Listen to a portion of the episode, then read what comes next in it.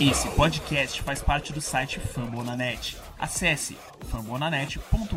I can't stop this feeling deep inside of me. Girl, you just don't realize. Estamos começando mais um podcast da Casa do Corvo. E, mano, na boa, digam o que quiser, foi sem Aaron Rodgers, foi sem meia dúzia de candangos, mas ainda assim, cara...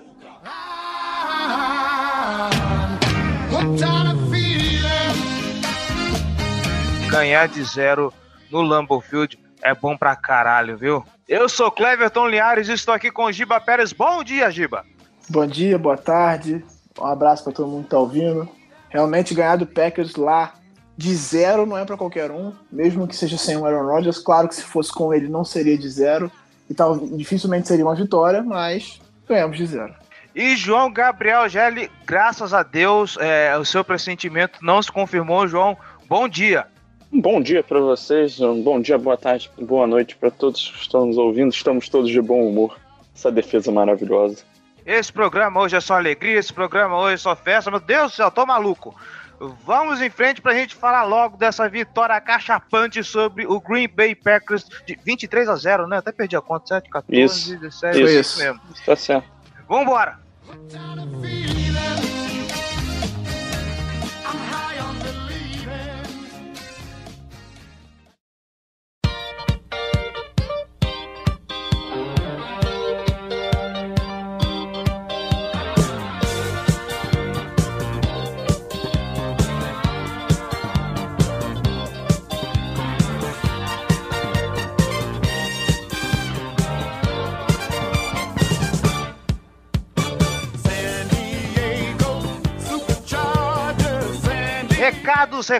Recados, não se esqueçam, apoia.se/Casa do Corvo, seja torcedor de elite. Com R$1 você pode ajudar esse projeto a fazer muito mais. Ano que vem estamos preparando coisas boas e aproveitando que estamos falando de projetos, aproveitando que a gente discutiu algo parecido há uns tempos atrás, vamos ver se em algum momento a gente consegue fazer algo parecido. Eu queria dar os parabéns aqui ao seu Gilberto Pérez, que neste domingo esteve junto com as meninas do Luluzinha Club, esteve com o pessoal do The Playoffs e o USA na Rede para comentar este jogo de Green Bay Packers e Baltimore Ravens. Como é que foi aí? Conta pra gente. Ah, cara, foi uma experiência legal, assim, é uma coisa que eu, no caso, sempre sonhei em fazer, né? Que é ser comentarista, e ter essa pequena oportunidade ali com o pessoal foi muito legal. Eu consegui... Acho que por ser uma rodada muito cheia, a gente teve pouco... Ficou um pouco confuso, assim, são vários jogos e eu não tive tanto espaço, mas a gente conseguiu falar bastante, foi bem divertido. Olha que beleza, nosso menino ganhando espaço, a sua voz ganhando destaque nas interwebs, nas rádios esportivas, é uma beleza mesmo. Segura esse menino, gente! Nosso Facebook, facebook.com/Casa do Corvo BR, curte lá, comente lá, interaja com a gente. Nossos twitters, @Casa do Corvo, @BRavensBra, @JGGL. Você que está escutando isso na iTunes Store, não esqueça, deixe seu comentário, deixe suas 5 estrelinhas lá para ganharmos relevância na loja e garantimos mais destaque dentro da podosfera esportiva. E você que está escutando isso, não esqueça, somos membros da família Fumble na Net. Não esqueça de escutar o Fumblinho toda quinta-feira. Tem podcast para quase todo mundo dentro da NFL. Tem podcast do Vikings, tem podcast dos Lions, tem podcast do Green Bay Packers. Se você quer ouvir a torcida dos cabeças de queijo chorando, tem o Lambeau Leapers essa semana. Vai lá, escuta, cornete e vambora, que eu quero falar desse jogo logo, gente. Estamos destrambelhados. Em polvorosa. Empolgadíssimos. Empolgou, hein?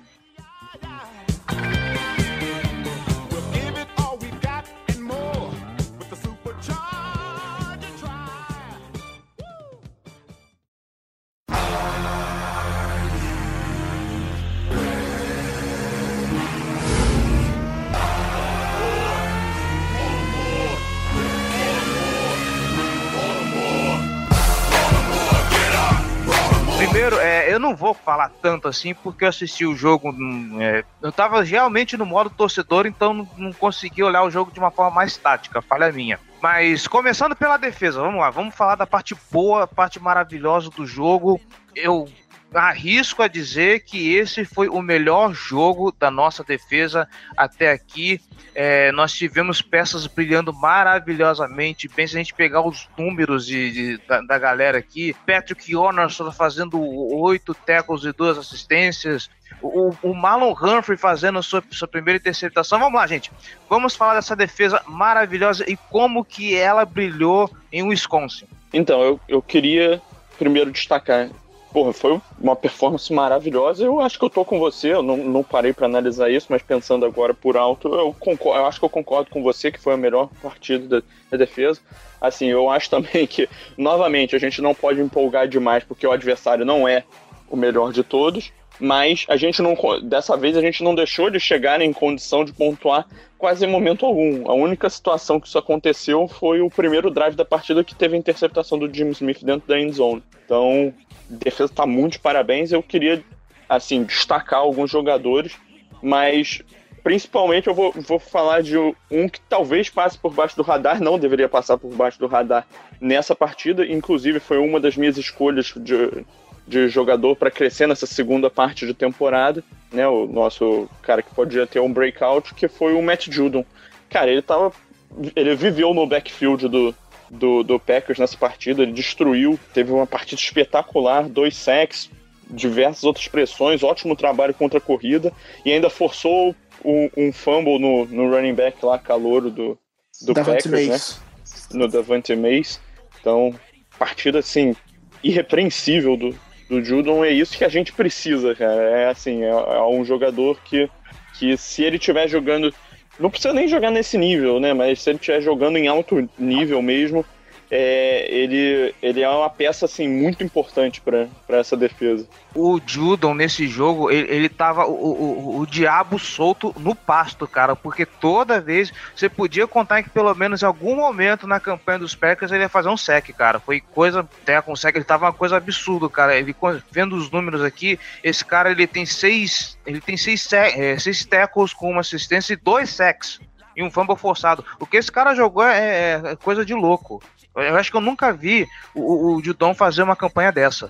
E o Judon, ele tá, além de ter a melhor partida dele como pass rusher na temporada, ele jogou demais mesmo, ele tá indo bem na cobertura também, ele tá recuando bem pra cobrir passe, que é uma coisa que ele não tem tanta agilidade assim pra fazer isso, mas ele tá fazendo isso muito bem. E eu acho que, cara, se ele continuar evoluindo do jeito que ele tá evoluindo, ele pode ser um excelente jogador, como a gente já esperava que ele fosse no início da temporada. E os primeiros jogos, assim, ele foi um pouco tímido, não estava conseguindo tantas estatísticas, né? Ele conseguia até pressionar um pouco, mas nada, não estava empilhando sacks, e agora ele já chegou a 5 na temporada. Ele chegou a quase empatar com o Suggs na liderança de sacks do time, mas o Suggs fez 2 e foi a 7,5 também. Então, o trabalho do Judon nesse jogo foi sensacional mesmo. Eu queria destacar também um outro jogador, esse sim talvez passe por baixo do radar, Willie Henry. O trabalho que ele está fazendo em termos de evolução é muito bom. Ele está conseguindo complementar bem o Brandon Williams e o Michael Pierce, que são caras que são muito mais run stuffers do que pass rushers por dentro, né? E ele está fazendo um pass rush muito forte por dentro. O Henry já está com, se eu não me engano, 3 ou 4 sacks na temporada. Teve 2 nesse jogo. Então, 2,5. 2,5? Isso, foram 2 nesse jogo. É, então ele está indo muito bem. Está indo muito bem. E mostrando uma evolução e trazendo o que a gente esperava, o que se viu nele para ele ser escolhido na 4ª rodada do ano passado. Ele foi uma escolha de 4ª rodada, naquela 4ª rodada que foi, nossa, que foi muito boa, que foi Dixon, que foi Alex Lewis, que foi Willie Henry, então, e o Tavon Young, tudo na 4ª rodada. E o Judon veio na 5ª depois. Então, esse draft está se provando uma das melhores classes do Ravens nos últimos anos. Assim. Foram escolhas muito acertadas, e os jogadores estão se desenvolvendo e se provando boas peças. Se o Henry continuar evoluindo em termos de pass rush do jeito que ele tá, eu acho que ele pode ser um jogador interessante para os próximos anos.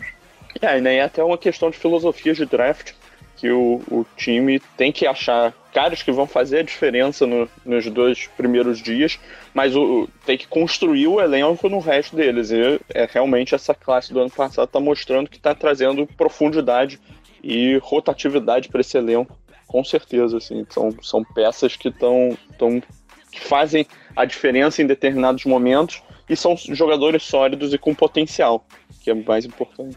E E por fim, eu queria também, o Marlon Humphrey merece também mais, o Cleverton já tinha falado dele no começo, mas eu acho que o Marlon Humphrey merece mesmo ser destacado, porque ele conseguiu a primeira interceptação dele, tá certo, interceptação fácil, mas também fez um bom jogo, conseguiu defender alguns passes, e teve uma jogada que o Davante Adams estava pronto para receber, já estava quase segurando a bola, deu um soquinho para tirar ela da mão do Adams. Então, assim, muito boa partida do Humphrey. Acho que cada vez mais a gente fica confiante de que foi uma escolha acertada de primeira rodada. E ele teve quase uma interceptação antes, numa jogada que o Brett Hundley saiu do pocket pro lado direito, fez um passe horrível, foi perto, ele quase interceptou aquela bola, e aí no final ele conseguiu a interceptação, que foi quase uma pick six, né? Ele retornou até a linha de 3, mas o Humphrey tá jogando muito bem, ele chegou a ganhar a posição do Brandon Carr durante a partida, em algum momento da partida o Brandon Carr foi pro banco e o Humphrey entrou, é claro, na rotação, mas o Humphrey tava entrando muito mais no lugar do Jim Smith, que era um cara que tá sofrendo com o tendão de Aquiles, né? Ele tá com uma tendinite do tendão de Aquiles, mesmo assim tá jogando um absurdo, mas agora o Humphrey nesse jogo ele entrou mais no lugar do Brandon Carr, isso mostra que ele tá começando a ganhar o espaço dele, assim, pro time titular, e não deve demorar a ganhar a posição. Era uma coisa que a gente já esperava desde o início da temporada, mas a boa temporada do Brandon Carr adiou isso um pouco, porque não tem por que você forçar o calor com o Brandon Carr jogando bem, mas é uma coisa que naturalmente vai acontecer, mais tardar no início da próxima temporada, o Humphrey vai ser titular pelo que ele tá jogando. E o James Smith já anotando a terceira interceptação dele na temporada, né? Acho que foi o único passe que o Hundley tentou na direção dele. Foram dois, foi um passe que o Davante Adams conseguiu uma boa recepção depois que o Jimmy parou. É verdade, sim, foi uma... foi meio que uma... acho que era uma cobertura em zona ali, eu não analisei o fundo, mas ele ter parado ali no meio, esperando o safety chegar, provavelmente era uma cobertura em zona. Eu até estranhei, porque ele tava acompanhando, aí ele parou pra olhar pro Brett Hundley, e o Hundley fez o passe que ele começou a correr de novo atrás do Davante Adams, mas aí foram só os únicos dois passes na direção dele durante o jogo inteiro. Um deles uma interceptação. Então o Jimmy, cara, não tem nem o que falar. O cara tá jogando baleado com o tendão de Aquiles lesionado e tá jogando muito bem. E o Terrell Suggs também merece destaque, né? Pô, que homem, né?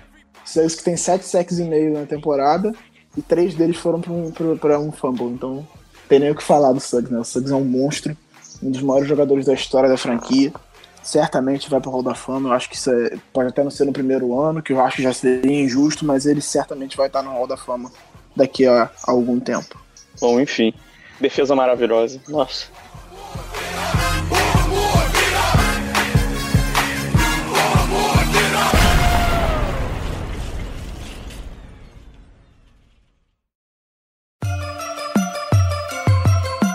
Black and purple, black and purple, black and purple, black and purple. Black and purple, black and purple, black and purple, black and purple. Vamos destacar também a nossa dupla de Packers que destruiu nessa partida também. O C.J. Mosley, que a gente reclamava vez ou outra, também jogou pra caramba, fez uma partidaça contra o Green Bay Packers junto. O Onwuasor também tá merecendo um destaque muito bacana, porque ele tá com... Ele terminou essa partida com uns números muito impressionantes. O C.J. Mosley também que forçou um fumble pra cima dos Packers. Não, o C.J. Mosley recuperou um fumble. Cada um dos dois recuperou um fumble. O Onwuasor recuperou o primeiro, o Mosley recuperou o segundo. Eu acho que a partida do Mosley foi até bem discreta, assim, pra ele. Não teve grande destaque, ele não fez grande coisa, ele também não teve muito trabalho. Mas ele teve 7 tackles totais no jogo. Eu acho que vale destacar a partida do Onwuasor, porque foi a melhor partida dele na temporada, assim. A gente já tinha falado bastante que ele é melhor que o Correa, que ele tinha que ganhar a vaga, mas isso não significava que ele era bom. Ele tava mostrando mais do que o nosso queridíssimo Camarei Correa, mas não tava fazendo grande coisa também na temporada. Esse jogo ele jogou muito bem. Ele recuperou um fumble, ele teve 10 tackles totais, então um cara que se movimentou pelo campo inteiro, que participou. E ele é um cara que normalmente ele desvia bolas, ele vai bem em cobertura de passe, mas ele tá evoluindo. E isso é bom. Você tem um cara que tá evoluindo, tá formando uma boa dupla com o C.J. Mosley, e se eles conseguirem se entrosar de vez, pode dar certo, como deu com o Zach Orr ano passado. Você tem que dar tempo de campo pro cara, né? Se ele não tiver em campo, dificilmente ele vai evoluir grande coisa. A experiência é muito importante nesse sentido. Destaque até também pro Balser, que novamente teve poucos snaps em campo, mas o Balser é um cara impressionante. Mesmo ele consegue produzir muito com pouco. Ele sempre bota uma estatística, alguma coisa importante que ele consegue fazer, mesmo estando pouco tempo em campo. Ontem ele desviou um passe do Brett Hundley, que foi importante, que botou ele numa terceira profunda. Então, ele consegue trazer produção, mesmo estando pouco tempo em campo. Eu acho que o Balser é o futuro da franquia. Acho que depois que o Suggs aposentar, a gente pode ter uma boa dupla dele, uma boa dupla jovem entre ele e o Matt Judon. Então, é um cara que merece destaque também. Ainda nos stats, como eu já falei, eu assisti esse jogo no modo torcedor, eu não consegui parar para ver condensado ainda desse jogo também. Dá para sentir que a nossa dupla de safety está melhorando nesse jogo? Assim, com base nisso, o que a gente viu nesse jogo, dá para dizer que a nossa dupla de safety está melhorando, porque a gente entende que pegando um adversário mais fraco, a tendência é que a defesa se destaque mais. E nesse jogo teve coisas muito impressionantes. E eu não achei uma partida tão ruim dessa vez. Assim, até o Tony Jefferson, que a gente estava criticando tanto, eu não achei uma partida tão ruim dele assim. E o Eric Weddle com uma interceptação também nesse jogo. Dá para dizer assim que, finalmente estamos começando a ver o que foi prometido pra gente, apesar de ainda não ser aquela grande dupla tão esperada? Eu só queria botar lá dentro que essa deve ter sido uma das interceptações mais fáceis da carreira do Eric Weddle. A bola chegou flutuando, caiu macia na mão dele, né? Ele teve que dar um piquezinho pequeno pra ficar com a bola, né? Mas, cara, eu acho que eles nem foram muito testados, né? Que essa é a grande questão para essa partida. Eu acho que ela não serve muito de parâmetro para avaliar justamente por isso. Assim, o Hundley não tentou muitos passes em profundidade. Quando ele tentou, teve dificuldade, tá certo. Acertou um ou outro. Mas, assim, não teve sucesso nenhum contra o Ravens e a gente limitou totalmente o ataque terrestre deles. Então, quando eles conseguiam avançar também nas trincheiras, a gente estava dominando. A linha ofensiva deles sofreu um bocado. Então, cara, eu vou ser bem sincero, eu não acho que dá para dizer alguma coisa com base nesse jogo. Eu acho que é complicado. Eu acho que a principal deficiência do Tony Jefferson tem sido a cobertura. E até a questão que ele ia bem, ele não tá conseguindo fazer bem, que é cobrir o tight end. E esse jogo é difícil a gente dizer alguma coisa, porque o Lance Kendricks e o Rodgers não receberam passe, eu acho. Tem até que olhar a estatística aqui, mas eles praticamente não participaram do jogo, então é difícil. Receberam dois passes para 8 jardas tomados. Então, é difícil a gente avaliar se foi de fato uma cobertura muito boa do Jefferson que fez com que o Brett Hundley não tentasse passos para eles, ou se de fato é uma dupla que não funciona tão bem, porque a dupla de tight end do Packers não é grande coisa. Eles tinham 180 jardas somadas na temporada, então eu acho que vamos com calma nessa questão do safety, eu quero ver um pouco mais. Eu até acho que uma das coisas que deveria ser mais focado pelo Dan Pease nessa bye week era desenvolver um pouco melhor essa questão do Jefferson, entender um pouco mais as coberturas que ele vai bem e melhor como utilizar ele, e vamos ver com calma se ele conseguiu fazer isso de fato nesse tempo que ele teve. Parece que o Chuck Clark começou a ganhar alguns snaps, né? Assim, eu não tinha visto ele ainda jogar na defesa. Essa foi, acho que foi a primeira vez que eu me lembro de uma jogada dele na defesa, alguma coisa que ele conseguiu forçar o passe incompleto, num bom tackle dele, inclusive, que o Tony Jefferson tá perdendo espaço também. Quem eu vi pouco em campo foi o Ladarius Webb. Não vi quase nada dele. Eu acho que pensando nisso, deve ser bom, né? Acho que é um bom sinal. Do jeito que a gente estava reparando nele em campo anteriormente. Pois é. Só sendo queimado? Não sei se ele não esteve em campo, porque o Maurice Kennedy voltou e ganhou, e a posição é dele, né, de slot corner, então quando ele esteve em campo ele fez aquela função, e aí o Ardarius Webb entra mais como safety reserva. Eu vou ver se eu acho aqui o snap count do Ardarius Webb. Com os números na mão aqui, só vendo os stats do jogo, sem snap count nem nada, ele teve 2 tackles e uma assistência só. Ardarius Webb? É. Então ele teve algum tempo em campo, mas eu não vi. Ele jogou nada 19 dele. Snaps, 28% dos snaps da defesa. Pois é. Então é um cara que tende a perder espaço mesmo, ele vai ficar mais na rotação de safeties. Eu acho que ele pode ser mais usado em situações óbvias de passe, ele entra como mais um safety, um cara que tem um pouco mais de ball rock do que o Tony Jefferson, que vai melhor na cobertura, que na cobertura profunda ele consegue render. Mas ele fechando no meio, ele não vai tão bem, então eu acho que nessas situações ele vai entrar em campo. Mas, em geral, ele deve perder muitos snaps em relação ao que ele estava tendo. E o nosso maravilhoso Chuck Clark? Chuck Clark merece um prêmio. O cara entrou em campo, 100% de aproveitamento. O primeiro tackle dele forçou um passe incompleto, que deveria ser um fumble. Momento clubista, porque aquilo lá não dá pra ter certeza que é uma recepção, né? Mas... Não, aquela ali eu vou concordar. O cara não tinha nem controlado a bola direito. É, ele botou a segunda mão ali. Não, mas a bola tá solta, né? Não, eu concordo. Um passe incompleto, ele não é nenhum absurdo marcar aquilo ali, não. Obviamente Clark... que se o jogo tivesse equilibrado, a gente estaria xingando horrores, mas... Chuck Clark, MVP desse time. Mas ele fez um bom tackle, tecnicamente foi muito bem no tackle, botou o capacete na bola, tirou a bola da mão do cara, acho que foi, sim, no que a gente não vê ele em campo quase, é um cara que sexta rodada, que se vier a ser alguma coisa no futuro, ele tem que ser desenvolvido pra jogar daqui a uma ou duas temporadas, então não esperava nada dele. Eu vou só adicionar um negócio no comentário do Giba sobre os snaps do Marlon Humphrey. Ele jogou 49 snaps nessa partida, foi o segundo maior número dele na temporada. Perdendo só pro jogo contra o Raiders. Ele tava em campo em 73% dos snaps, né? E o Brandon Carr, que tá jogando quase todos os snaps ao longo da temporada, nessa ele teve menos de 30%. Não, desculpa, ele teve 38%. A impressão do Giba realmente confirmada aí. E sobre uma curiosidadezinha também sobre os passes, sobre as recepções dos Packers, quem mais recebeu recepções dessa vez no time foi o Davante Adams, com 8 recepções para 126 jardas. Acho que a mais perigosa ele foi interceptado, né? Na tentativa mais perigosa ele foi interceptado dentro da end zone, de resto... Mas isso é uma coisa que eu tava comentando ontem na transmissão, que o host perguntou por que eu achava que o Davante Adams estava ganhando mais espaço. Então é uma questão... que eu achei que o Brett Hundley, ele é o quarterback 2, então ele treina mais com os caras da segunda rotação. E, em tese, o Davante Adams era o terceiro wide receiver no começo da temporada, atrás do Randall Cobb e do Jordy Nelson. Então, naturalmente, nos treinamentos, o Hundley tem mais contato com o Davante Adams. Então, a partir do momento que ele ganhou a titularidade com o Alexander Rodgers, o cara que ele tem mais química começou a ganhar mais espaço também. Apesar do Adams já estar fazendo uma boa temporada, porque o Rodgers consegue distribuir bem a bola pelos recebedores dele. Só que o Hundley funciona basicamente só com o Davante Adams. Ele não consegue conectar bem com o Jordy Nelson. Nos últimos 4 jogos, ele não teve mais de 35 jardas de recepção.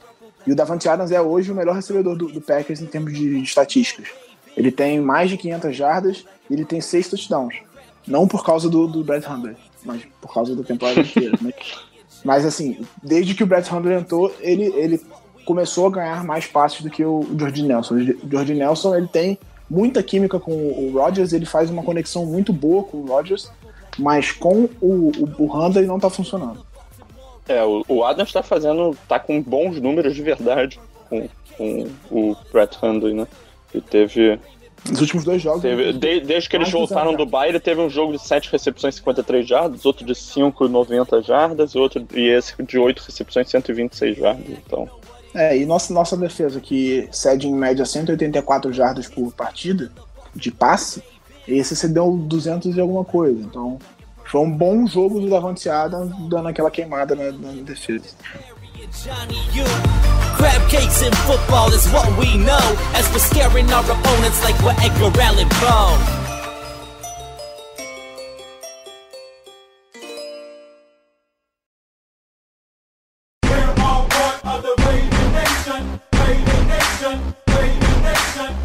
Vamos passar pro outro lado da bola agora?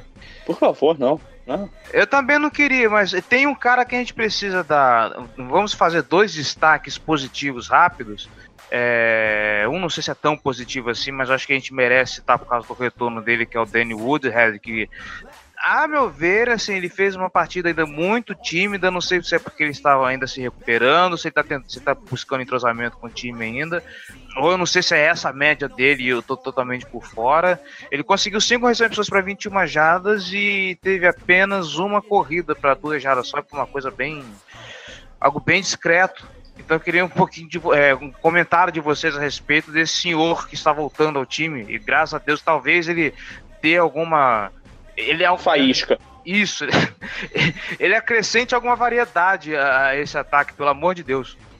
O Woodhead, ele volta para ser o chain mover do time. Aquele cara que na terceira para 5, o Flaco vai jogar a bola nele para ele conseguir a primeira descida, que foi ele conseguiu fazer isso uma vez no jogo.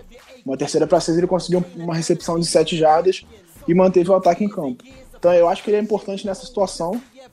Em situações de passe longo, como o Flaco tentou naquela interceptação ridícula, eu acho que ele não funciona tão bem, uma rota gol, ele estava bem marcado, foi uma escolha terrível do Flaco, mas eu acho que o Woodhead pode ser importante nessa questão. Fala-se muito, vai piorar porque vai ficar dando check-down pra ele. Tem até uma pergunta sobre isso. Exatamente, eu ia entrar nisso aí. É uma pergunta do Raul Sá, que ele falou que leu um texto falando que a volta do Woodhead pioraria o ataque porque ele faz essas jogadas que o Flaco tá acostumado já a fazer, né, de check-downs e tal, e que isso tornaria o ataque mais previsível e menos eficiente. Ele quer saber se a gente concorda com isso. Eu acho que não, porque o fato do Woodhead não estar no time não impediu que o Flaco fizesse. Só que ele fez essas jogadas para os jogadores piores. Então ele estava fazendo isso com o Buck Allen e com o Ben Watson. Agora ele vai fazer com o Woodhead, que é um jogador melhor. Então, e com o Ben Watson também. Vai continuar fazendo com o Ben Watson. Aliás, o Ben Watson teve uma das melhores recepções do jogo ontem, 33 jardas, né? Então, mas eu acho que a volta do Woodhead não piora o ataque de maneira nenhuma, assim. Eu acho que ela torna o ataque mais imprevisível, porque... E ela vai ajudar a criar espaço no fundo do campo. Porque você sabe que tem um Woodhead ali, que se você deixar ele receber com o mínimo de espaço, ele vai ganhar 5, 6 jardas. Então, pode criar alguns espaços no fundo do campo. Claro que, como ele estava voltando de uma lesão grave, muscular, eu acho que o time resolveu não forçar muito com ele, até porque não estava precisando, estava ganhando o jogo. Não tinha por que forçar muito os passes com ele. Mas eu acho que aos poucos ele vai ser mais utilizado durante a temporada. E ele... Assim, você falou da estatística dele de uma corrida só e tal. Cara, ele não é um jogador para ficar correndo com a bola mesmo. Não é o que ele mais vai fazer, né? Então, isso limita a quantidade de vezes que ele vai estar em campo. Ele vai estar em campo principalmente, né, em situações de terceira descida, né? E como recebedor. É isso mesmo que o Giba falou. O Flaco já ia fazer isso de qualquer jeito, ele tá fazendo para jogadores piores. O Woodhead é um dos melhores nessa função em toda a NFL. Então, acho que tem motivos pra gente ficar otimista com o ataque, sim. Não, a gente até falou já antes, não acho que é algo que vai revolucionar o time, né? Mas acho que pode sair algo de bom aí, sim. E eu quero destacar, assim, a partida do Flaco não foi ruim. Ele fez um jogo bem razoável, assim, razoável para bom. Tirando a interceptação, que realmente foi uma péssima escolha, foi uma leitura horrível dele, o Haha Clinton Dix estava perfeito na jogada, ele tinha a parte de dentro, ele não ia conseguir fazer o passe por cima dele, porque ele é muito mais alto que o Woodhead, então foi uma escolha horrível do Flaco. Tirando aquilo, o jogo dele foi bom. Foram 20 passes completos em 28 tentados. 22. 22 completos, né? Isso. 22 completos e 28 tentados. Então ele conseguiu mover o ataque bem. E apesar da linha ofensiva, que foi uma tragédia, assim, a gente vai falar disso um pouco mais pra frente, mas ele conseguiu algumas coisas e a gente teve que usar muito bootleg pra ele sair do pocket, pra ele escapar pra tentar o passe, que não é uma coisa que ele faz tão bem também, ele não passa bem o movimento.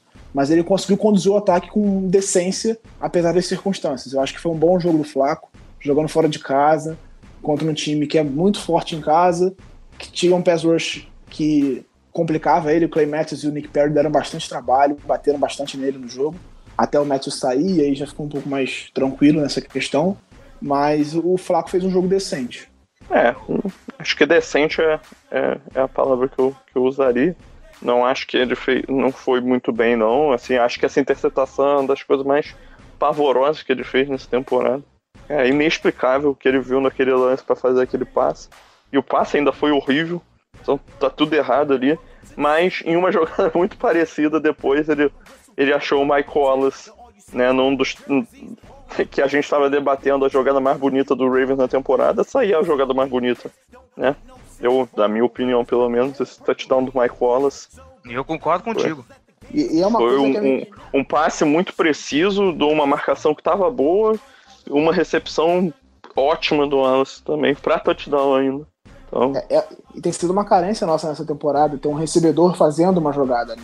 Porque nossos recebedores em geral, tirando o Macklin, que tá conseguindo alguma coisa, mas assim, em recepções contestadas, em conseguir brigar pela bola e ganhar, a gente não tem ninguém fazendo isso, assim, nenhum dos recebedores está fazendo isso. Consertar a rota para conseguir receber o passe. Então, essa foi uma jogada muito boa. O passe foi muito bom, bem colocado, apesar da marcação estar bem colocada. E o Wallace conseguiu fazer uma excelente recepção também. Então, eu acho que merece palmas. E eu acho que o Wallace tem que ser bem utilizado no começo do jogo. Quando o Wallace é um cara de... Ele é chato, né? Aquele cara que fica reclamando que não recebe bola. Estrelinha, diva, né? Ele é muito diva. Então, eu acho que você colocar ele no jogo logo no começo da partida é bom pro ataque do Baltimore, porque ele ganha confiança e ele ajuda todo mundo. Então, logo o primeiro passe do Flávio foi um passe de 17 jardas pro Mike Wallace. Então, o ataque funciona melhor quando ele não tá... Quando usa bem o Wallace. Ele é um jogador já veterano, que já não tem mais a velocidade de outros tempos, mas ele pode ser uma peça interessante para esse ataque que carece de um recebedor de qualidade, né? Principalmente levando em conta que o Wallace, praticamente, assim, ele e o Macklin são assim, de médios para bons, e é o que a gente tem de recebedor e acabou. Então, tem que dar chance para esses caras mesmo, tem que dar chance para esses caras desenvolver. Mas eu queria falar desse lindo, desse cara maravilhoso, desse cara que Seattle nesse momento deve estar chorando por ter dispensado. Mano, que partida do Alex Collins, cara. E como é bom ver esse cara sendo desenvolvido, esse cara evoluindo. Cada jogo é uma surpresa. Tirando o jogo contra os Titans, e obviamente os jogos onde ele começou um time desde... de Jacksonville até aqui, o que esse cara tem feito, e agora que ele tá recebendo, passa, meu, coraçãozinho pra esse cara.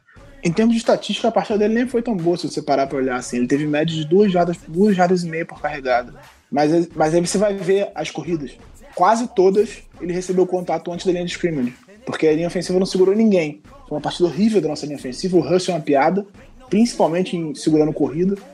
Ele é horrível em tudo, jogando de teco ele é horrível em tudo, não consegue fazer nada, ele é muito lento, o cara explode em cima dele, ele não faz nada, mas a nossa linha ofensiva foi muito mal, o Austin Howard não jogou bem também, então o que o Collins conseguiu produzir, apesar das circunstâncias, apesar dele estar recebendo contato muito cedo, ele correu com força, ele quebrou tackles e ele conseguiu produzir apesar das circunstâncias, e especial destaque pro fato dele estar recebendo passe, ele recebeu 4 passes no jogo. Em um deles ele ganhou quase 20, acho que se não me engano ele ganhou 21 jardas em um dos passes. Então ele tá se desenvolvendo num running back completo, tanto que o Buck Allen teve 3 corridas no jogo. Assim, o Collins está dominando o nosso backfield. O West foi health scratch, ele foi cortado do jogo sem ter problema de lesão, ele estava fisicamente bem e não foi para a partida porque não tem espaço. O Buck Allen perdeu espaço também, não tá correndo mais quase, teve 3 corridas no jogo. Então o Alex Collins está dominando nosso backfield e finalmente, aleluia, usaram ele para correr numa situação de red zone. Finalmente perceberam que ele é o nosso melhor running back quebrando tackles e o nosso melhor running back fazendo as defesas errarem. Então usaram ele numa situação de red zone, ele numa corrida aberta conseguiu o primeiro touchdown dele na carreira pelo Baltimore. Então é um jogador que está se desenvolvendo muito bem e eu vejo ele como o futuro da franquia mesmo, na posição, talvez dividindo o backfield com o Dixon se ele conseguir parar de usar drogas. Sim, exatamente isso. A partida da nossa linha ofensiva foi uma atrocidade. Não teve espaço nenhum para correr, tirou leite de pedra, tá? Porra. Quebrou tackles, conseguiu evadir o primeiro cara que chegava, né, para tentar derrubar ele. Foram 49 jardas suadas pro Collins. Eu acho que o principal do jogo do Collins nesse domingo foi o que o Giba destacou. Ele está conseguindo avançar jardas após o primeiro contato. Eu acho que tem muito desse lance no jogo. Os principais lances dele no jogo são assim. Ele como o Giba falou, nossa linha ofensiva joga no lixo e compra outra, porque tá difícil. Ele recebe o contato e ainda assim ele consegue progredir. E isso é muito bom pra gente. Um ataque que a gente tem um corpo de recebedores, como eu já falei, de médio pra bom, que é um negócio bem assim, de médio pra bom, forçando a barra. Ter um cara desses no nosso time é muito importante. E principalmente um detalhe que eu queria destacar é o avanço dos Ravens após chegar à Red Zone. A Red Zone. sou eu ou parece que o time, depois que atravessa a linha de 20 jardas, ele trava? Ah, isso é natural no ataque ruim. É natural no ataque ruim que não tem boas peças de, entre os recebedores, assim. Porque a defesa fica mais compacta. Isso, exatamente. O espaço fica mais... a defesa fica mais compacta, é exatamente o que o Giba falou. Por exemplo, essa arma do check down, do passe curto, ela fica mais manjada, né? Tem menos espaço, o recebedor vai ter menos área para trabalhar após a recepção. Então, isso complica para o nosso estilo de ataque. Você precisa ser mais criativo quando você tem menos espaço. Porque quando você tem um campo inteiro, você consegue esticar o campo, jogar um recebedor no fundo para abrir espaços e ganhar jardas intermediárias, coisas que a gente não está conseguindo fazer. Assim, o nosso trabalho em passes intermediários é péssimo esse ano. Mas aí, então eu acho que é uma coisa, quando você chega na red zone, você tem recebedores que não estão jogando muito bem, seu quarterback não é muito preciso, sua linha ofensiva não cria muitos espaços pro jogo corrido, naturalmente seu ataque vai ser péssimo na red zone. E é o que acontece muito com a gente não consegue produzir touchdowns. A gente não tem chegado muito na red zone também, né? Porque nosso time, nosso ataque... Uma coisa que eu acho que foi importante no ataque nesse jogo, a gente teve menos three and outs. Eu acho que foram 2 ou 3. Sei que depois do touchdown a gente teve 2 seguidos, mas a gente teve menos three and out, a gente conseguiu andar um pouquinho em campo, ficar um pouquinho de tempo em campo para nossa defesa não ficar muito cansada. E isso foi fundamental pro grande desempenho que a gente teve nesse jogo. Inclusive, eu queria até recomendar, vou deixar o link no post se eu lembrar, vocês viram o vídeo de vestiário desse jogo? Vi a entrega das bolas. Sim, pô, foi legal, cara. Foi bonito o reconhecimento do Harbaugh com o Collins, com o Dampis. Aliás, apesar de eu achar que ainda tem coisa pro Dampis fazer, pra mexer, que tem coisas pra serem ajustadas, como a gente já comentou lá no começo, a dupla de safeties ainda precisa encaixar um pouquinho mais. Mas por enquanto é o setor que tá mais dando alegria, mais dando orgulho pra gente, então não tem muito o que fazer, né? É o terceiro shootout da temporada, né? Então eu acho que, a gente já falou isso algumas vezes, eu acho que o péssimo desempenho do ataque prejudica, dá a impressão de que a defesa não tá jogando tão bem. Mas assim, a gente não tem cedido, tirando o começo de temporada em jardas corridas, a gente não tem cedido muitas jardas pros adversários, principalmente pelo alto. Correndo com a bola a gente tá melhorando agora, mas pelo alto a gente não tava cedendo muitas jardas. O problema é que a gente tá cedendo muito ponto porque a gente já entra em situação de campo ruim. Mas eu queria dar um destaque também, aí que a gente não costuma falar tanto, mas aos special teams. A partida do Sam Cook panteando foi excelente, ele botou os caras dentro da linha de 10 jardas 3 vezes no jogo. Ah, e eu preciso falar daquele lance também que o juiz deu touchback, eu fiquei puto pra caralho com aquilo, mano. Cara, ninguém entendeu aquele lance, o juiz deu touchback, mas assim, se eu ouvir na transmissão, o comentarista falou, como assim ele deu touchback claramente? Sim! Claramente a bola ficou na linha de uma jarda. E você sabe o que é pior? Tem uma câmera que pega o lance de frente. Exatamente de frente, exatamente onde a bola está caindo. Não foi touchback nem aqui, nem na China, mano. A decisão do juiz, sinceramente, eu não sei de onde que eles tiraram aquilo. A questão que eu ouvi o comentarista especulando que pode ser o que fez eles tomarem a decisão é... Num dos momentos, no momento que o Kennedy tá tentando dar o tapa na bola, o pé dele tá perto da linha da end zone. E não dá pra ter certeza se ele está com o pé tocando na linha no momento que ele toca na bola. E como a marcação de campo foi de touchback, eles não podem voltar atrás porque eles não têm certeza, entendeu? Então essa foi uma das especulações. Foi o que o comentarista do jogo entendeu como assim, ó, esse é o único motivo que eu consigo enxergar pra eles terem marcado o touchback mesmo. Porra, eu achei que você fosse comentarista do jogo, tipo. Ou da CBS, não da CBS, né, cara? O nosso. Que infelizmente não era o Romo. Romo não comentou... Ah, mentira, eu ia falar que ele não comentou nenhum jogo nosso, mas Miami contra os Dolphins ele tava lá. Dolphins, ele inclusive comentou até o gato, né? Ele inclusive deu o apelido pro Alex Collins. The Irish Dancer, o dançarino irlandês. Ele só chama o cara assim, ó. Tony Romo é muito amor comentando. Tem torcedor do Dallas sentindo saudade do Tony Romo aí, hein? Uhum, mas porra... Depois do Sunday Night, então, nem se fala, cara. Viúvas do Romo estão chorando nesse momento. Mas eu acho que no ataque não tem muito mais o que falar. Eu acho que tem algumas perguntas sobre algumas perguntas sobre o ataque que a gente pode desenvolver algumas outras questões durante as perguntas. Mas eu acho que não tem mais muito o que falar, não. Só quero bater palmas pro Sam Cooke mesmo, que foi uma partida excelente dele. Eu vou só fechar com um número, né, que esse é preocupante. Foram só 3 de 14 conversões em terceiros descidos. Nessa nota podemos passar para o próximo tópico.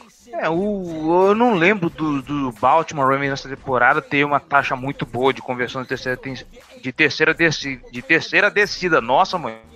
De terceira descida. Então não é um negócio assim, meu Deus, como eu tô assustado. É preocupante, mas não surpreendente.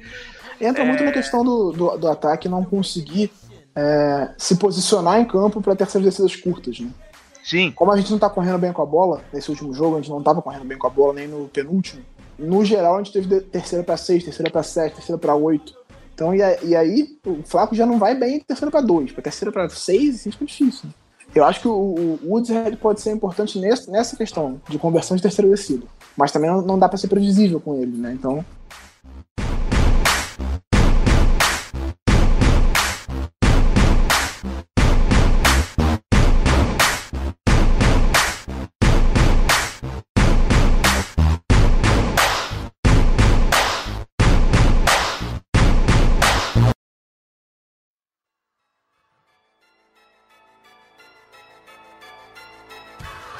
It's game time. The Kid Gowie. Yeah. Ravens Nation. All we know is purple and black. And if you're not a Ravens fan, welcome to Baltimore, Maryland. Yeah. Matando esse assunto, então, vamos falar só um... Já entrando nas bold predictions, eu quero começar falando, então, da previsão para o próximo jogo. Da seguinte forma. Entramos no wild card... assim, segurando assim pela ponta do cipó. Então, muito obrigado, Los Angeles Chargers, vocês são uns amores. Obrigado também, Buffalo Bills, por esse time tão incompetente, esse time tão capenga que são vocês. Assim, eu guardo vocês assim no meu coração. É por isso que eu coloquei o tema dos Chargers hoje na leitura de recados. Tamo junto. E agora, com esse 5-5 maravilhoso, estamos indo enfrentar Houston no Monday Night Football. Estamos indo não, né? Nós vamos receber Houston. Esse jogo vai ser em casa. Quais as expectativas depois dessa vitória para dar moral, para dar apoio pro time? Não tem J.J. Watt, não tem Deshaun Watson. O que esperar desse confronto? Tá, eu falo primeiro, então. Eu comecei muito, deixei você falar primeiro. Cara, então, eu talvez minha opinião já valha como uma bold prediction, mas eu acho que esse é o jogo mais fácil que sobrou no calendário pro Ravens. Eu vejo o time com bastante favoritismo. Eu acho que assim, o ataque do Texans com o Tom Savage não tem nada para inspirar muito temor pra gente, né? Uma estátua no pocket, não tem menor mobilidade, um pass rush mais forte acaba com ele. Então, acho que a defesa mantendo o ritmo tem tudo pra fazer a noite do Texans ser bem longa. E vários quarterbacks bem medianos estão conseguindo destruir a defesa do Texans agora, que estão sem o J.J. Watt, sem o Whitney Merciless, né? Então... eu vejo uma vantagem boa, uma chance do nosso ataque fazer uma partida aceitável e nossa defesa comandar de novo as ações. Acho que esse é um confronto sob medida pra gente. Eu acho que assim, esse jogo agora contra o Packers seguiu a receita que o Edel estabeleceu no início da temporada, né? Jogar muito bem na defesa, fazer boas ações no time de especialistas e ter um ataque sólido. Foi mais ou menos o que aconteceu no jogo, assim. Nosso ataque foi decente, nossa defesa foi excelente e o time de especialistas conseguiu 2 bons retornos e 3 punts muito bons. Então eu acho que se a gente conseguir continuar com essa receita, talvez melhorar um pouquinho o ataque, a chance de a gente ganhar do Texans é bem grande, eu diria. Acho que se o pass rush continuar funcionando bem, quanto uma linha ofensiva que não é das melhores também, a linha ofensiva do Texans não é grande coisa, eu acho que a gente tem boas possibilidades de bater bastante no Tom Savage e pelo menos acelerar os passos dele, mesmo que ele não sofra o sack, ele vai ter que dar um passe apressado, e acho que grande chance da gente conseguir algumas interceptações nesse jogo. O Giba tem reforçado muito isso, eu vou destacar também, O ataque, o time vai muito bem quando enfrenta adversários com defesas medianas. O que se falava muito da defesa dos Texans é que ela era bem forte, ela era bem poderosa, inclusive uma das ligas de fantasy eu tinha a defesa do Texans, eu cortei, porque com essas perdas aí do DJ Watt e do Whitney Mercilus, que o Gelli lembrou também, ela não dá grande coisa. Então eu arrisco a dizer que esse jogo do Texans vai ser um repeteco do que a gente viu esse domingo agora contra os Packers. Não acredito que vá também ganhar de zero de novo. Se os Ravens ganharem de zero de novo, pode mandar fechar a EFC, pelo amor de Deus. Mas acho que dá pra sair com uma vitória sim. Eu arrisco, sei lá, outro placar de 24-10. E acho que vai ser isso. Vai ser um 24-10 bonito. O Houston pode tentar fazer uma graçola pra cima da gente, mas apesar de que eu faço também as palavras do Gelli da semana passada, eu tô com um pressentimento muito ruim pra esse jogo, cara. Alguma coisa tá me dizendo que o Baltimore vai espalhar farofa em casa nesse prime time, cara. Eu não tô muito afim de ver isso, não. Não, o Baltimore costuma jogar bem em prime time, assim, quer dizer, recentemente. Algumas vezes deu uma paçocada, tipo aquela estreia da temporada depois do título, aquele surra que tomou do Steelers, mas em geral joga bem no prime time. Eu acho que eu aposto em 27-9. Pô, a minha aposta é 23-9. 9 é bom que é coringa, né? Pode ser 3 field goals ou um touchdown, um field goal e o extra point errado. É um número bem... eu aposto em 3 field goals. Eu acho que o sábado não consegue fazer muita coisa, não. Apesar de eu gostar muito do DeAndre Hopkins, ele consegue fazer mágica, mas ele vai ter uma marcação bem apertada nesse jogo, porque o nosso corpo de... Nossa secundária tá muito bem. Acho que fica no 23-9. Eu acho até que é exatamente isso. Eu acho que eu botar o Jim Smith no DeAndre Hopkins vai ter uma batalha, provavelmente a coisa mais interessante para se prestar atenção no jogo. Mas eu acho que dificilmente o sábado vai ter tempo para se livrar da bola, né? Vai ser bem pressionado durante o jogo inteiro. Não acho o Lamar Miller nada de especial para desafogar o jogo corrido. O Dontae Foreman, que é o reserva, ele tá com suspeita de ter rompido o tendão de Aquiles. O Will Fuller tá machucado também, então, pô, ataque já tá sem muitas armas, a defesa perdeu 2 dos 3 melhores jogadores, então acho que tudo caminha pra uma vitória nossa, assim, eu tô bastante otimista com esse jogo. Eu só espero que o nosso queridíssimo Ronnie Stanley volte, porque senão o Davion Clown vai deitar em cima do Jameson Rush e eu vou ficar bem triste. Mas eu espero que ele volte. Ele chegou a estar duvidoso para esse jogo, né? Então, talvez, eu acho que com um tempo um pouquinho maior de recuperação, porque a gente vai jogar só na segunda-feira, então ele tem domingo também para recuperar. Eu acho que ele consegue voltar à concussão tranquilo. Assim esperamos. Minha bold prediction é mais de 8 sacks. Porra! Você roubou a minha. Eu ia falar exatamente isso. Eu ia falar mais de 10. Mas eu cheguei a pensar, eu pensei em fazer alguma coisa com Saxonville e tal. Falar que a gente repetiu o que o Jaguars fez na semana 1, né, que eles mandaram 10 sacks no Savage.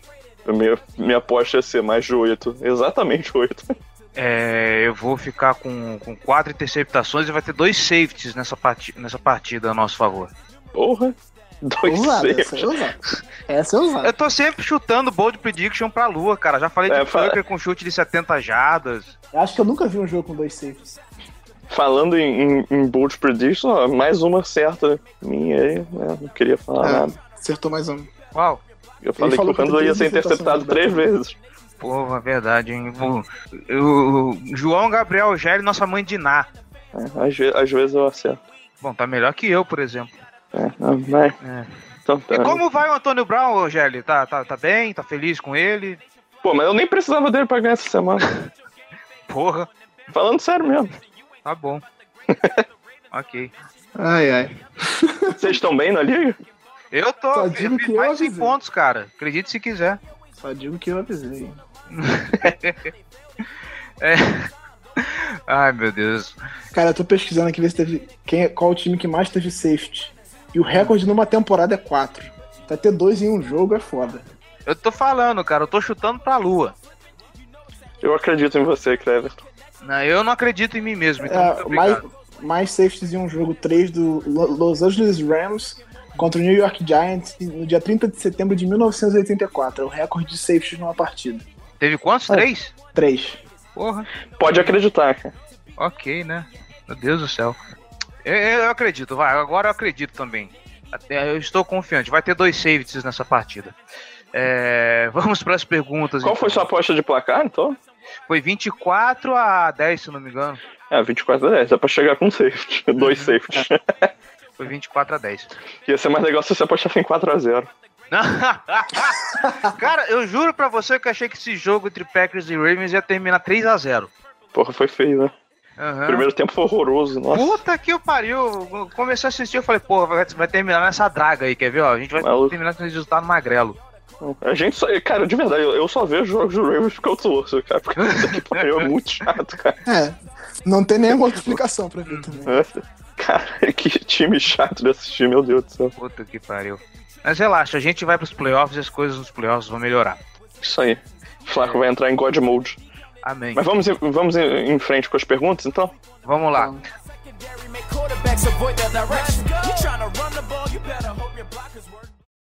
This football right here. We hung today. Follow me. Hop on this back. That's what real linebackers do because we got each other. Run to the football today and let's knock somebody out. Y'all know what we do on 3. 1, 2, 3. Oh! Let's go. Let's go. Let's go. Let's go. Let's go. Let's go. Let's go. Let's go. I'm a Baltimore Ravens. Do Raul Sá a gente já respondeu, então eu vou matar aqui. Então, vamos passar para a segunda pergunta dele. O Los Angeles Chargers já é nosso principal concorrente a Wild Card. Quer fazer o seu monólogo de novo, Gelli? Não, cara, assim, acho que a gente tem alguns concorrentes. Não acho até que a gente pode descartar o Bengals. Eu acho que é outro time que tá aí na briga. Mas, assim, acho que a gente é o grande favorito. O Chargers também não tem o calendário mais fácil do mundo. Então, acho assim, se a gente perder a vaga, é incompetência nossa. Não tem... Basicamente. Não tem outro caminho pra falar. Mas sim, acho o Chargers um bom concorrente, sim. Acho que dos times que tá brigando é o melhor. Sinceramente, acho melhor que o Raiders.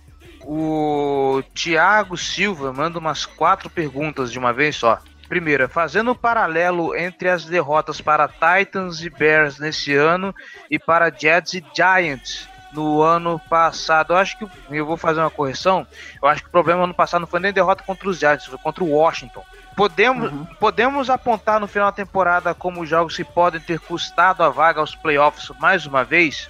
Eu estava pensando nisso hoje de manhã e pensando no que a gente tem, assim, nas previsões que nós fizemos e pensando no que tem acontecido, fazendo minhas as palavras do Giba também no podcast passado, a gente perdeu pros Jaguars, mas compensamos com os Raiders, que a gente achava que ia ganhar dos Jaguars e perder dos Raiders, foi ao contrário. A mesma coisa eu acho que acontece com o Chicago, com a derrota pro Chicago Bears. Nós perdemos pros Bears, mas ganhamos contra os Packers, que é um jogo que a gente contava com uma derrota. Então eu acho que conseguimos compensar. E o jogo contra o Titans também, eu já apostava numa derrota, então... Eu não vejo isso em paralelo tão forte quanto a campanha do ano passado, não sei vocês. Eu acho que a questão é que são derrotas que eram jogos vencíveis, né? Acho que esse é o paralelo que ele quis traçar. Eu acho que a derrota pro Jets do ano passado é inaceitável, assim como a derrota pro Bears nesse ano é inaceitável. Acho que essa é a questão do Giants, é que a gente teve o domínio daquele jogo e perdeu no fim. Só que aí que eu... Pra mim, eu vou discordar, porque eu acho que o Titans teve o controle do jogo a maior parte do tempo, fez as jogadas na hora que tinha que fazer. A gente teve nossa dose de incompetência pra conseguir se colocar no jogo e talvez vencer ou levar pra prorrogação, mas não, eu não senti aquele gosto de, pô, deixamos se escapar e tal. Eu acho que o Titans manteve o jogo sob controle a maior parte do tempo. Eu acho que a questão do Bears é que a gente teve a chance de ganhar, apesar de estar jogando pior. A gente, assim, se eu pensar, há 5 minutos do final do jogo, a gente estava tomando uma surra. E a gente conseguiu empatar, levar a prorrogação, começou com a bola no meio campo para chutar o futebol e ganhar o jogo e não conseguiu, 2 vezes. Então, acho que isso que vai pesar nessa temporada, porque eu acho que a gente vai para os playoffs de qualquer jeito. Mas com 2 vitórias que a gente esperava se a gente contar as vitórias que a gente não esperava, a gente podia estar brigando pela divisão. Essas duas derrotas que a gente teve, que foram ruins, que a gente não esperava, se a gente tivesse ganhado, a gente tava ali perto do Steelers. Não vai acontecer. Era pra estar um 7-3 bonito hoje, né? Pois é. Segunda pergunta. Os últimos QBs, alguns de qualidade muito questionável, inclusive, que jogaram contra a defesa dos Texans, têm tido sucesso no jogo aéreo. Com o retorno do Ronnie Stanley, é esperada uma das melhores atuações do Flacco na temporada? Eu acho que não, porque a questão não é nem uma melhora do jogo aéreo. O Flacco não se sente confiante para passar. E nós também não temos um corpo de recebedores que seja, meu Deus do céu, que maravilha. Eu não sei se o Flacco vai fazer a melhor partida dele. Acho que nenhum jogo ele vai conseguir superar o que ele conseguiu fazer com o Oakland Raiders, que aquilo ali é realmente um ponto fora da curva. Eu acho que se a gente conseguir correr bem com a bola, o que não tem acontecido o Texans em termos de média, eles cedem 98 jardas por jogo. Talvez ele consiga jogar bem, mas não é uma coisa que assim que eu contaria que o Flacco vai ter a melhor partida da temporada, não. Acho que pode ter uma partida razoável, mas vamos ver, né? Tomara que ele comece a entrar no God Mode. O Flacco, naturalmente, que ele começa a jogar melhor no frio, não sei porquê, ele consegue jogar bem no frio. É uma característica dele, até por isso que ele joga bem em janeiro. Vamos ver se ele começa a melhorar agora que a temperatura vai caindo. A dor nas costas, o frio alivia a dor e aí ele consegue jogar direitinho. Pelo contrário, né? Cai um floquinho de neve, assim, dá aquela relaxada nas costas dele, ele fica mais de boa. É assim mesmo que funciona, cara. Justamente. Exatamente assim que funciona. Falando, pô. Com o touchdown do Collins na Red Zone e a volta de Woodhead, podemos e torcemos para, nesse caso, ter visto os últimos dias de Buck Allen na Red Zone com o time? Por favor. Acho provável, eu diria. E eu achei estranho, mas aí eu acho que entra o fator lesão. O West ficar de fora do jogo e o Allen ter sido relacionado à partida, porque o Buck Allen não é... Assim, se for para escolher entre um dos dois, eu escolho o West. Então eu acho que talvez com... um pouco mais de tempo de treino, o West volte a ser o segundo running back, vai pro jogo ali, porque a questão que foi justificada é que o West não contribui pro time de especialistas e o Allen contribui. Então o West acaba perdendo a vaga por causa disso. Mas eu não levaria o Buck Allen no lugar do West, não. Eu, inclusive, acho o West melhor corredor do que o Buck Allen, na boa. Mas ele é, ué. Pô, eu não tenho a menor dúvida disso. Próxima pergunta. Após o bye, retorno de jogadores, o ataque não demonstrou aquela evolução que o John Harbaugh estava animado em falar. Até que ponto a falta do Ronnie Stanley e até as condições climáticas comprometeram a atuação do time ou é simplesmente difícil mesmo de esperar qualquer coisa à frente nesse setor com o atual coordenador ofensivo? Cara, cada jogo a gente tem um problema diferente no ataque, né? Quando não é o recebedor que dropa... é o Flacco que joga mal, como é o Flacco que joga mal, é a linha ofensiva que é uma piada, ou o running back sofre fumble. Então, dessa vez, a culpa acho que é muito mais da linha ofensiva do que em todas as outras peças. Assim. Os recebedores não foram tão mal, a gente não teve grandes drops, nem nada do tipo. O Flacco fez uma partida decente, o Alex Collins tirou a leite de pedra, mas a linha ofensiva foi horrível. Então, eu acho que dessa vez a culpa é mais da OL mesmo, talvez o retorno do Ronnie Stanley ajude bastante. Eu acho que se o Ronnie Stanley estivesse nesse jogo, a gente teria tido uma vitória um pouco mais tranquila. E uma coisa que a gente esqueceu de comentar também, que dá uma melhora muito grande pro ataque dos Ravens, Perriman esse jogo esteve no banco. Tem uma pergunta sobre isso. Tem? O banco não foi reforço. Tem algumas perguntas sobre isso, na verdade. Bom, aqui, porque aqui com a galera do Fantasy ninguém tocou nesse ponto. A última pergunta do Thiago Silva. Se o time receber ou recuperar a bola por volta além de 30 jardas, vocês são a favor de mandar o JT o Justin Tucker e garantir os 3 pontos logo? Nossa senhora, eu consegui me dar branco no Justin Tucker, cara. Parabéns pra minha cabeça, hein? Isso é obviamente uma pergunta de que ele tá brincando. Depende da situação, né? Mas, assim, em geral, é melhor você gastar o relógio, tentar correr, tentar ganhar touchdown. Se não conseguir, você chuta. Assim, é assim que funciona o jogo. Desde do jogo contra o Miami Dolphins, eu tô naquele modo. O time conquistou first down na área de 30 jardas. Já começa a gritar, põe o Tucker no campo, pelo amor de Deus. Eu não consigo confiar nesse ataque. Aqui no grupo do Fantasy é só isso. Tem aqui no Twitter, vamos lá. O Mergano perguntou, em uma possível ida aos playoffs, qual será a maior deficiência do time e por quê? OL? Eu acho que é o ataque em geral, mas mais o ataque aéreo do que o ataque terrestre, assim.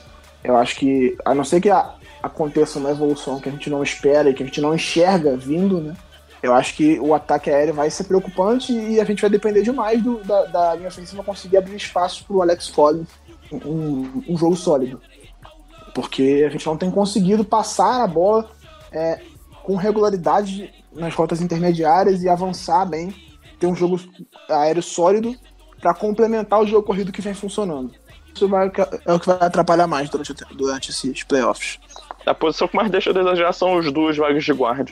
Assim, é o que mais limita nosso ataque. Vamos lá, os Steelers Brasil. Esse aí a gente não precisa nem responder a pergunta, né? Ignora. Eu acho bom responder, não por ele, mas é porque a pergunta dele é um serviço de utilidade pública. Quais jogadores vocês indicam para o Fantasy do Ravens? Alex Collins? Ele rendeu 13 pontinhos essa semana. Alex Collins é o único que eu diria, pegue sem problema nenhum. Os outros dependem um pouco mais. Acho que o Macklin dá pra ser usado. O Macklin Wallace dá pra usar. Eu tenho do jogo. Eu tenho o Macklin na nossa liga até, eu acho. Se eu não me engano, eu tenho ele na nossa liga. E volta e meia ele rende alguns bons pontinhos, assim, mas não é um jogador regular. Eu acho que o Collins é o mais regular do time. Isso. E eu acho que se a liga for grande e você tiver um espacinho no banco, pode pegar o Woodhead pra ver no que vai dar. E se for defesa aberta, aí sim, você tem algumas opções. Eu acho que o Tony Jefferson é um cara que pontua razoavelmente regular pra defensive back, porque ele tem bastante tackle. O C.J. Mosley. Tony Jefferson. Tá bom. Ele tem uma média de ponto alta pra Fantasy. Não significa que ele tá jogando bem, mas ele tem uma média de ponto bem interessante pra Fantasy. Essa rodada, por exemplo, ele teve 4 pontos. O C.J. Mosley tem que ser um dos primeiros linebackers que vai ser escolhido em caso de defesa aberta também. Mas são jogadores assim mais... O Tucker também. O Tucker é o melhor kicker, tem que ser o primeiro a ser escolhido. Porra, eu não sei quem que tem o Tucker na nossa liga de Fantasy aqui, mas dá uma raiva de vez em quando, cara. Ele nem tem ido tão bem nessa temporada, porque ele não tem tido tantas oportunidades de chutar, mas... Eu troquei por ele numa liga Dynasty que eu tenho. Eu dei uma escolha de terceira rodada pra pegar ele. Eu sei que tem um Zé Ruela na nossa liga que trocou o Antônio Brown pelo Fitzpatrick aí. Eu não vou falar quem é, tá, mas... Fitzpatrick, não foi? Não, cara, foi o Fitzgerald. Fitzgerald? Ah, então tá bom, foi o Fitzgerald. Foi o agressivo. Se fosse o Fitzpatrick, ia ser um assalto, pô. Aí... Foi o Fitzgerald e o Doug Martin. É... Verdade, tinha que dar uma surra num cara desse. O Marcos Vinícius. Flaco conseguirá terminar a temporada com mais touchdowns do que interceptações? Não. Fez silêncio. É uma Desculpa, pergunta difícil, não vai, não. É uma pergunta difícil, eu acho que não. Assim, se ele ligar o modo Deus nos playoffs, quem sabe? Mas até lá... É a diferença de 2. Ele tem 9 touchdowns e 11 interceptações. Mas, assim, a gente precisa que ele tenha algumas partidas sem lançar interceptações e lançando touchdowns, que não tem acontecido. Então, acho que ele tem 3 jogos que ele lançou mais touchdowns do que interceptações. 3 em 10. Michel Sabino. Michel Sabino. Você e o Casa do Corvo comemoraram muito ao ver que o Perriman estava inativo para o jogo? Sim ou com certeza? Eu vou ficar quieto nessa pergunta, então. A minha resposta eu defino na GIF que eu soltei pra galera hoje no Twitter, no grupo do Fantasy. Assim, eu não gosto de comemorar um erro do time. Foi um erro do time, a escolha, e sei lá, não comemorei porque ele tá inativo. E até pelo ser humano, sabe? Eu acho que eu fico... É foda, imagina a cabeça do cara nessa situação. O Rambo, depois do jogo, na entrevista... Mentira do Giba, porra! Comemorou pra caralho. Ô, Giba, pensa pelo ponto de vista oposto agora. Pensa que o time conseguiu enxergar um erro e consertou isso. Não, eu acho que foi o certo. Eu não falei que foi uma decisão errada, foi uma decisão correta. Tinha que ser feita, ele não tá jogando bem. E foi retirado do time. Eu só tipo, eu não comemoro porque é um erro do time, sabe? Pelo ser humano, pelo cara. O cara, porra, imagina a cabeça do cara nessa situação. O cara, ele se sente um fracasso, tá ligado? E o que ele é. Então... Você acha que ele ficou no banquinho tipo aquele kicker do Tampa Bay Buccaneers, é isso? É, o Aguayo, coitado do Aguayo.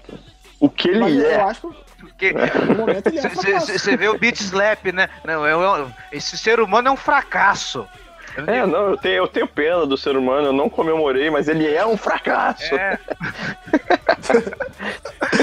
Então, o Harbaugh na coletiva. Esse é o Giba.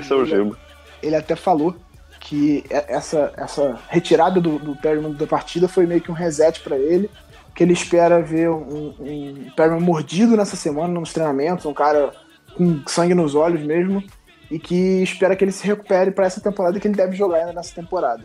Mas assim, eu acho que foi uma tentativa do time de mexer com a cabeça dele, de botar ele mais centrado, mais focado, porque os erros dele são erros de quem não tá concentrado mesmo, assim. É um cara que até as bolas fáceis ele tá dropando, então é falta de concentração, porque a bola tá na mão dele e ele solta. Então isso não é um erro, não é só técnica, é falta de concentração, de foco no jogo, ele não tá concentrado. Então eu acho que esse movimento foi um movimento de meio que, meu irmão, a gente tá tentando de tudo, se tu não contribuir, tu vai perder tua vaga. Então é mais pra mexer com a cabeça do cara mesmo.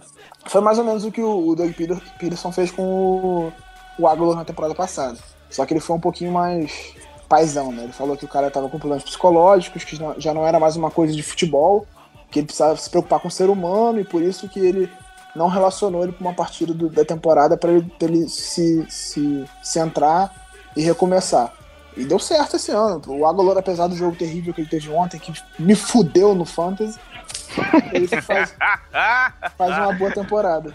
Vocês perderam o Gilberto Pérez pistola no Twitter. Ah, pô, é brincadeira. Filha da puta, além de não ajudar, ele atrapalhou, cara. O pior é isso, ele teve menos 0.2. Como é que o ser humano consegue isso? Ai, meu Deus do céu. É, mas aí... Causos do Fantasy. Ele o conseguiu... Dak Prescott negativou também, não tem? Negativou? Sim, ele teve menos um e alguma coisa. Aí esse no Fantasy do Fumble na Net, esse filho da puta me fudeu. O Dak Prescott, ele tem uma liga que é o jogo que ele fez tipo menos 14, um negócio assim. Que tem umas configurações diferentes de pontuação. Não, e aí o Aguilar faz uma boa temporada apesar disso, assim. É a melhor temporada da carreira dele. Ele recebeu mais touchdowns, mais jardas, mais tudo nesse ano. E na jogada do touchdown no lado dele, foi uma jogada bonita dele. Se por milímetros o joelho não encosta no chão, seria um baita de um touchdown. Então é um cara que o Eagles conseguiu recuperar. A gente tem que recuperar o Perriman, mas assim, o Perriman nunca foi uma estrela. O Aguilar era uma estrela universitária, e era uma estrela no high school. O Perriman não. Então a gente tem, sei lá, ele tem potencial físico, mas tecnicamente ele não é um dos melhores. E psicologicamente, claramente, ele não tá bem. E agora lá vem ele.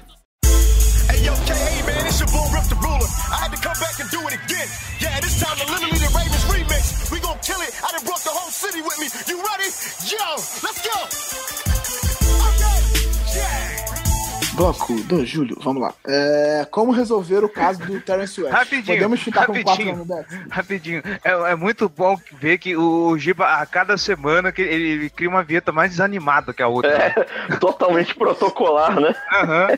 É só pra dizer que tem. Não, você já devia ter feito essa vinheta automática pra não precisar fazer ela com a boca. É que eu gosto da naturalidade. Ficar repetindo cansa. Vamos lá, como resolver o caso do Terrence West? Podemos ficar com 4 running backs? Eu cortaria. A gente discutiu isso, né? Semana passada ou retrasada. É o que a gente falou na época, a gente cortaria o Buck Allen. Nessa circunstância eu cortaria o Buck Allen.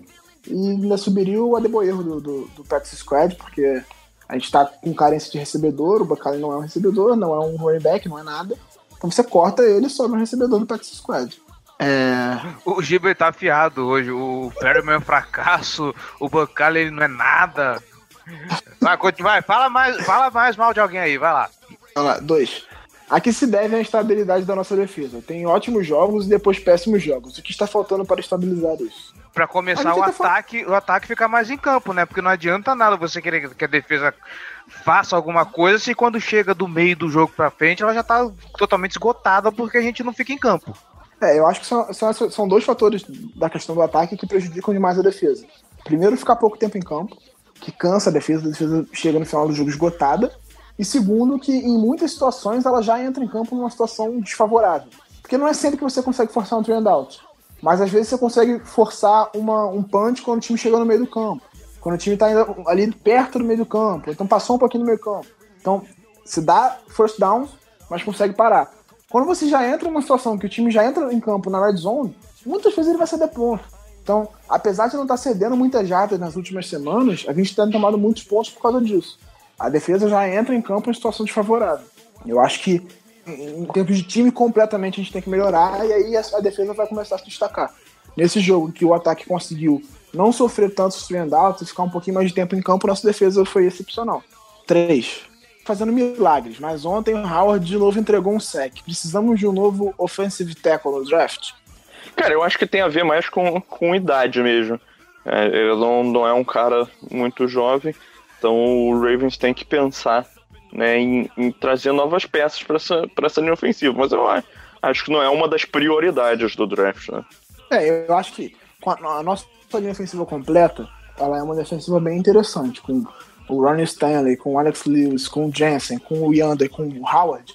É uma linha ofensiva assim que não deve muita coisa. É claro que quando você tem o Austin Howard jogando com o escuro do lado dele, a produtividade dele piora, porque ele tem um jogador pior do lado dele, e aí dificulta um pouco mais. Mas assim, tendo o Yander, eu tenho certeza que ele vai crescer. A gente vai ter uma linha ofensiva bem sólida. Eu acho que vai pegar um tackle ali talvez na segunda, na terceira rodada, e ser o futuro do time na posição. Quando o Howard já estiver mais velho, aposentar, a gente tem um cara para assumir o posto. Mas assim, pegar na primeira rodada, eu acho que eu não pegaria, a não ser que, sei lá, a gente, por algum milagre da natureza, fique no final da primeira rodada, e aí, de fato, o melhor jogador disponível seja um tackle. E aí, eu acho que vale o risco. 4. Para que estamos assumindo oficialmente que o Perriman é um bust, o que fazer com ele na próxima temporada? Ele tá sob contrato, calor, você então corta, né? Não vai ter não vai fazer muita diferença, ou você vai deixar ele no elenco, vai ser o 5º, 6º wide receiver e pronto, é isso. Ele vai existir por aí, tem. A questão é, ele tem um contrato de calor, não tem porque você cortar um cara em contrato de calor. Por mais que seja um contrato de primeira rodada, também não é nenhuma maravilha, foi uma escolha, foi a 16ª escolha, então não é uma escolha tão alta, o contrato não é tão alto. 25ª, acho. Foi 25ª. Então, eu acho que o que tem que fazer com o Perriman é tentar recuperar ele no ano que vem. Esse ano já era mesmo. Eu acho que o cara não tem mais cabeça pra jogar direito esse ano. Eu acho que não vai explodir a partir de agora. Pô, tirou ele do time e vai voltar voando. Mas assim, não exercer a opção de 5º ano, óbvio, isso não vai ser feito, não tem que ser feito. Porque é isso que eu ia falar. Pelo amor de Deus, vai exercer a opção de 5º ano.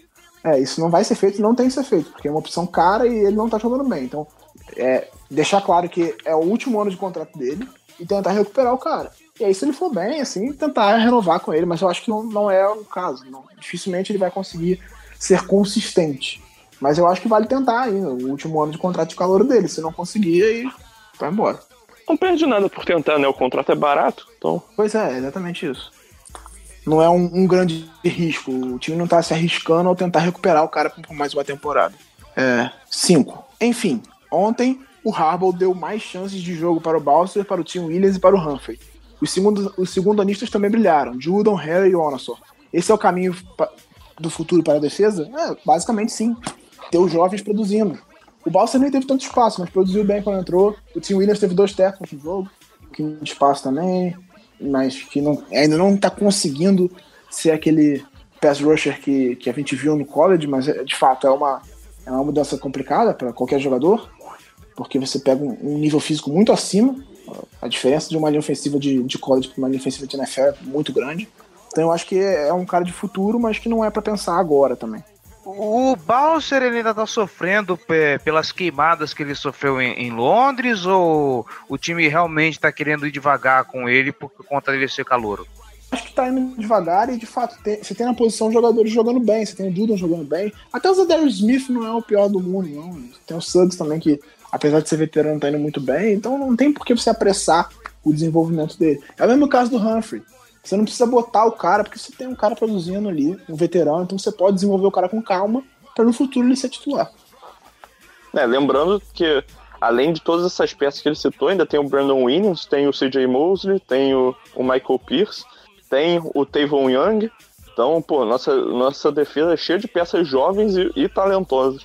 Acho que é um futuro bacana aí. 6ª pergunta. Além do Jim Smith, quem tem chance real de ir ao Pro Bowl? Pensar. O Justin Tucker, sempre. Não acho que... Não sei se por merecimento, mas por nome, né? Porque eu tô tentando pensar em algum kicker da AFC que tá fazendo grandes coisas também. Acho que por merecimento também. Assim, ele Ele só errou que realmente era bem difícil de acertar, assim. Ele errou um de 58, um de 62 jardas e um bloqueado. 62, ele um bloqueado de 48, se não me engano. Mas o de 62 que ele errou por precisão e não por força. O chute chegou lá, mas não foi no meio, passou um pouco à direita. Mas o... eu acho que o C.J. Mosley também não é impossível, é um cara parado. O Brandon Williams talvez não vá por causa da concorrência, mas é um cara que tá indo muito bem também. Acho que o Stanley e o Jensen têm alguma chance. O Edel pode ir principalmente por nome e pelos números, né? É, por interceptações. 4 interceptações e tal. O Stanley eu acho que não vai. Vai ser a primeira vez em 10 anos que a gente vai ter um left tackle que não é o Joe Thomas. 10 anos não acho que não, mas acho que 8 é a primeira vez que não vai ser o Joe Thomas, o tackle da AFC. Então abre a possibilidade de ser o Stanley. Mas aí você tem o Livans, tem outros nomes bons também ali. Então não sei se o Stanley vai, não. Eu acho que o Stanley ele não tem tanta mídia e ele também não tá fazendo a melhor temporada da história do mundo, não. Ele teve alguns momentos de atrapalhadas. E o Flaco 7. Deve ir também, né? Claro, o Flaco vai. Ah, com certeza. O Chuck Clark deve ir também. O Chuck Clark vai como especialista. O Anthony Levine, né? Como especialista. Ele costuma ir como especialista. 7. Devemos renovar o contrato com o Mike Wallace? Temos cap ou deixamos partir? O nosso cap vai abrir bastante dinheiro pro ano que vem, assim, por causa do dead cap. A gente tinha 20 milhões presos em jogadores que já não estão mais na franquia. Esse dinheiro abre, então dá uma tranquilizada. A gente não tem tantos jogadores para renovar para o ano que vem. Acho que só o Ryan Jensen e os restritos que tem que renovar. E o Collins, mas o Collins é restrito, então a gente vai ter a opção e vai ser mais um ano com um contrato baixo. Não vai ser tanto dinheiro assim. A não ser que a gente resolva já prender ele por mais tempo e acerte uma renovação. Depende de quanto o Mike Wallace vai querer para ficar. Exatamente. Um jogador veterano já, que não deve ter tanto mercado. E ele... pouco dinheiro, talvez eu renovaria, assim. Assim, se ele aceitar um contrato de uns 3 ou 4 milhões por, no máximo 3 anos, assim, por ano, né? 3 a 4 milhões por ano. Eu acho que dá pra renovar. Mais do que isso, eu acho que é inviável. Tá, temos uma pergunta de última hora aqui do Rafa Breus. Esse ataque é o bastante para nos levar aos playoffs? Porra nenhuma. É o bastante por causa do calendário e por causa do nível da defesa, que deixa ele em situações mais... gerenciáveis, mas em condições normais. Exatamente. Pode falar. Em condições normais nunca seria. Pois é, mas com o nosso calendário, do jeito que se abriu pra gente, assim, em termos de lesão, de times caindo de produção, e com a defesa jogando muito bem, ele é o suficiente pra ir pros playoffs, assim. Se é suficiente pra ganhar nos playoffs, eu acho que não. A gente pegando o Jaguars ali, a gente vai sofrer de novo. Mas com o que tem de calendário pela frente agora, acho que não é nenhum absurdo, né? Só uma nota antes da gente fechar, o Donald Trump tá putinho com o Marshall Lynch. Eu vi.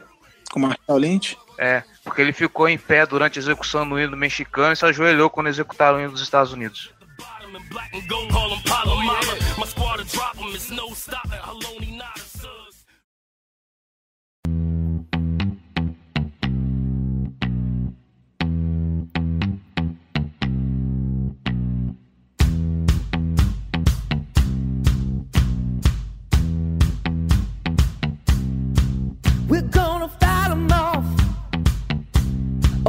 Bom, senhoras e senhores, é isso.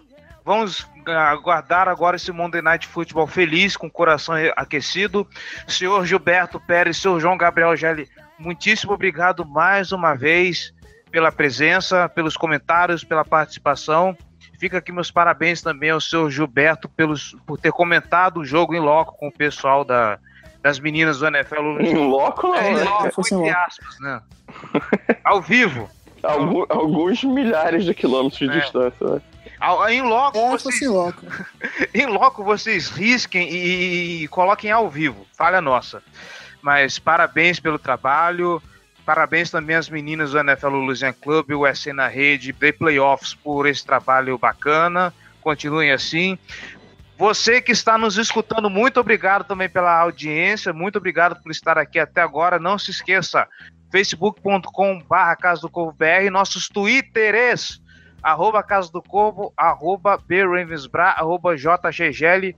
É isso, esperamos grandes coisas para segunda-feira e até semana que vem, gente. Muito obrigado. to tell. Jim's gonna cry about it.